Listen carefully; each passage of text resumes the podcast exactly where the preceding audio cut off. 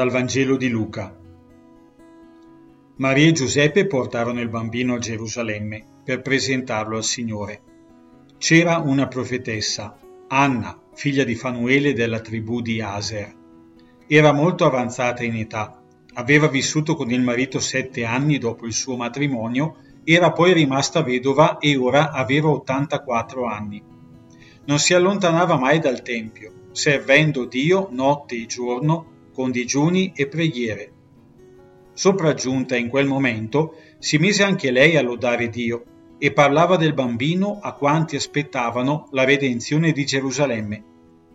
Quando ebbero adempiuto ogni cosa secondo la legge del Signore, fecero ritorno in Galilea, alla loro città di Nazareth. Il bambino cresceva e si fortificava, pieno di sapienza, e la grazia di Dio era su di lui.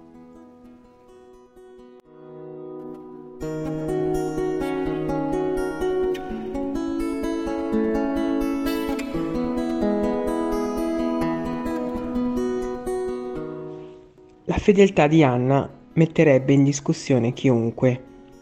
Non si allontanava mai dal Tempio, servendo Dio notte e giorno, con digiuni e preghiere. Se leggo la sua storia, non è proprio una delle donne più fortunate, più realizzate. È vedova da molto tempo, di un uomo morto giovane, non ha figli ed è molto su di età. In tanti casi una situazione di vita simile alla sua farebbe perdere la voglia di vivere, porterebbe ad indurire il proprio cuore, creare sconforto e rassegnazione.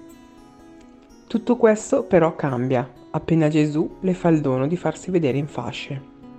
Ritrova il senso nella sua vita nel lodare e ringraziare Dio, perché il Natale è anche il compimento di vite che sembrano a metà se guardo anche la mia vita, ogni tanto trovo buchi che non mi permettono di poter dire di avere una vita piena. Ma proprio quest'ultima non dipende da cosa mi accade, ma da chi incontro in quello che mi accade. Cristo lo posso incontrare ovunque e comunque, ed Anna ne è un esempio. La sua fedeltà le ha riacceso il cuore.